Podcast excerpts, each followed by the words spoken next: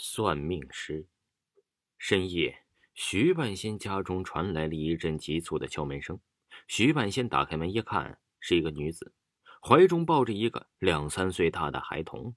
那孩童啊，双目紧闭，面色苍白，似是病重。大师，求你救救孩子吧！那女子焦急的说道。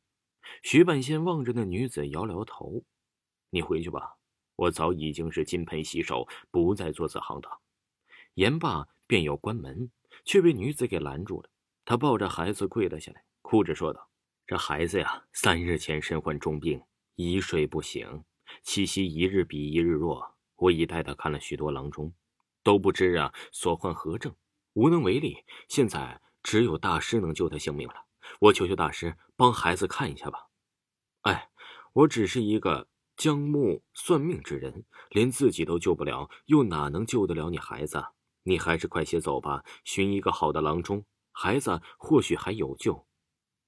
大师，你是神仙一般的人物，肯定能救得了我孩子的。你平日里救人无数，是个好人，就发发善心，救救他吧。女子跪地，边哭边不断给徐半仙磕头，哭得很是凄惨。徐半仙不忍，长叹一声说道：“罢了，我这就给他补上一卦，看他命数如何，能否救得了他，便要看他的造化了。”女子起身，连连向徐半仙道谢。女子起身，连连向徐半仙道谢。徐半仙将女子带到房中，点上了蜡烛。女子先前从未见过徐半仙。此时，透过烛光看清徐半仙的长相后，顿时被吓了一跳。只见徐半仙瞎了一只眼，眼中是个黑洞洞的窟窿，脸上全是疮，很是丑陋。徐半仙看到了女子的神情，苦笑道：“被吓到了吧？我这一生救了许多人，也透露了太多的天机，遭了报应。”徐半仙是长叹一声，不再言语，从一个匣子中取出了三枚铜钱来。询问那孩子的生辰八字，面向西南起了一卦，将铜钱反复抛起六次。抛完之后，徐半仙望着显现出的卦象，久久不语。大师，卦上怎么说呀？我孩子没事吧？女子焦急问道。三日之内，你孩子必死无疑。那一句话让这个女子站立不稳，险些跌倒在地。卦上显示，你孩子两日后。辰时将有一劫，此为死劫，避无可避。女子顿时泪流满面。大师，你一定要救救孩子，我不能没有他。我夫君已死，如今我与儿子相依为命。若儿子再死了，我可怎么活呀？徐半仙叹息：“这是他的命啊，命由天定，我又有何办法？”女子抱着自己的孩子跪在地上，泣不成声，依旧不断的哀求。天道无情，命数如织，纵心有不舍，又能奈何？你走吧。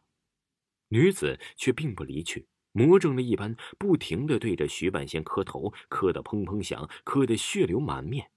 若我儿子有个三长两短，我也不想活了。徐半仙看得不忍，将女子搀扶起来，沉思片刻，说道：“你为了你孩子，当真可以舍掉性命吗？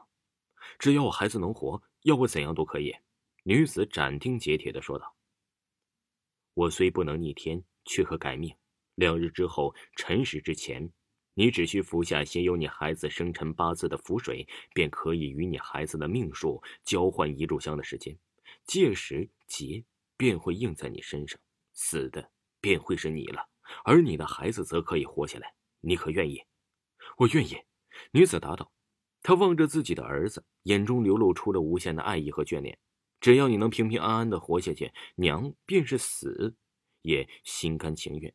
只是以后你没有娘了，在旁人家里要听话。女子的眼泪滴落到了儿子的脸上，女子替他轻轻擦拭。此情此景让徐半仙动容不已。将女子送走后，徐半仙在房中来回踱步，心绪难平。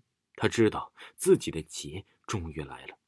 两日后的辰时，不仅是那孩子的劫，也是自己的劫。